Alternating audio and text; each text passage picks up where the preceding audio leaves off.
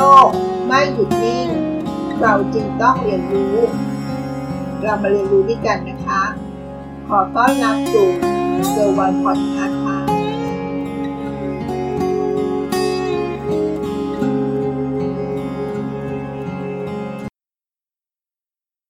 เรื่องราวของความคิด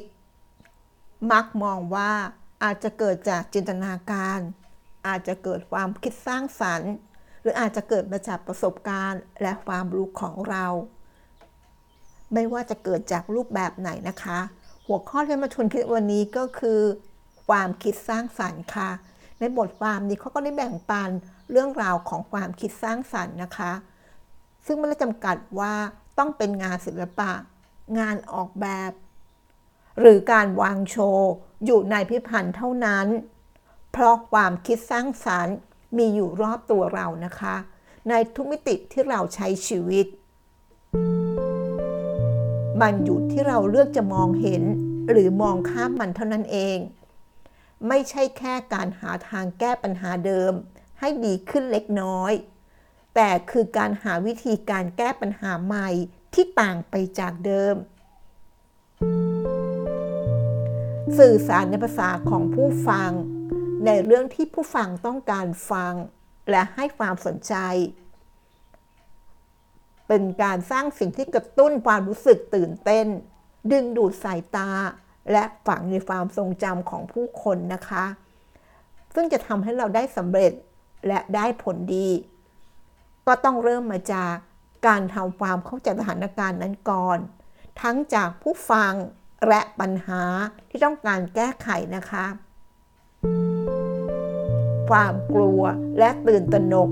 คือสิ่งที่มีค่าที่สุดของการเป็นผู้ประกอบการนะคะ เราจะใช้มันอย่างสร้างสรรค์ ซึ่งไม่จำเป็นต้องเป็นการคิดขึ้นใหม่ การพัฒนาต่อยอดจากของเดิม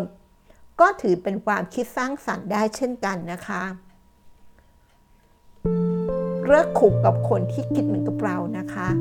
ถ้าอยากก้าวออกจากกับดักเดิม การทำสิ่งที่แตกต่าง และน่าสนใจ จะก่อให้เกิดการถกเถียง ถ้าไม่อยากถูกมองข้าม เราควรเชื่อฟังและทำตามกฎให้น้อยลงค่ะ เรามักกลัวสิ่งที่ยังไม่เกิดขึ้นมากมาย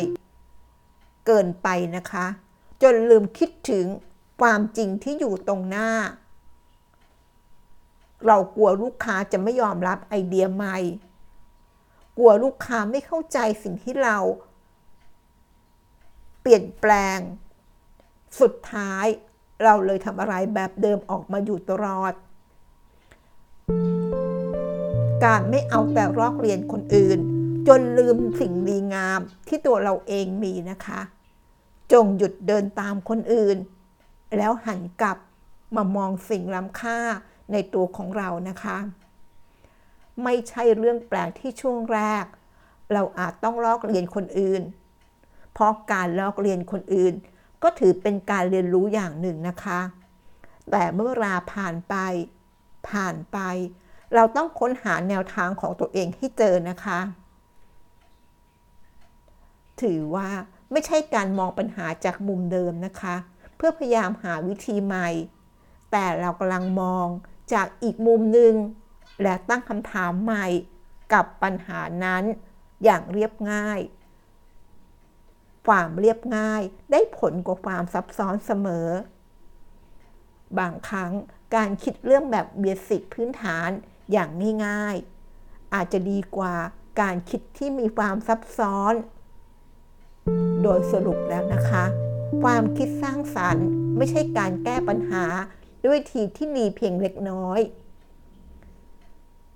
แต่ความคิดสร้างสารรค์เป็นการค้นหามุมมองใหม่ ในการแก้ปัญหา ที่ไม่มีใครเคยมองเห็นมาก่อน แล้ววันนี้เรารู้สึกว่าเราได้มองเห็นความคิดสร้างสารรค์ ที่แตกต่างจากของเดิมแล้วหรือยังคะความคิดสร้างสรรค์ คือสิ่งที่อยู่รอบตัวเราไม่ได้ไกลไปเลยนะคะ เพียงแค่เรามอง ในมุมที่แตกต่างจากคนอื่น ความคิดสร้างสรรค์ก็อาจจะเกิดขึ้นได้ หรืออาจจะเกิดขึ้นจากสิ่งที่เราไม่ตั้งใจก็ได้นะคะ ขณะกำลังเดินออกกำลังกาย ขณะวิ่งออกกำลังกาย ขณะอาบน้ำความคิดสร้างสรรค์ ก็อาจจะเกิดในมุมใหม่ได้นะคะ เมื่อเราผ่อนคลายและไม่เคร่งเครียดกับมันมากเกินไป ความคิดสร้างสรรค์ก็จะอิสระ และเกิดขึ้นได้ง่ายขึ้นนะคะ หวังว่าเนื้อหาที่มาฝากวันนี้จะเป็นเนื้อหาสบายๆ และทำให้เรารู้สึกว่าการผ่อนคลาย จะเป็นมุมหนึ่งนะคะ ที่เราสามารถสร้างความคิดสร้างสรรค์ที่โดดเด่น และเกิดการแก้ปัญหาที่เราอาจจะมองข้ามได้นะคะ ขอบคุณที่รับฟังเกอร์วันพอดคาสต์ แล้วพบกันในบทสดถัดไป สวัสดีค่ะ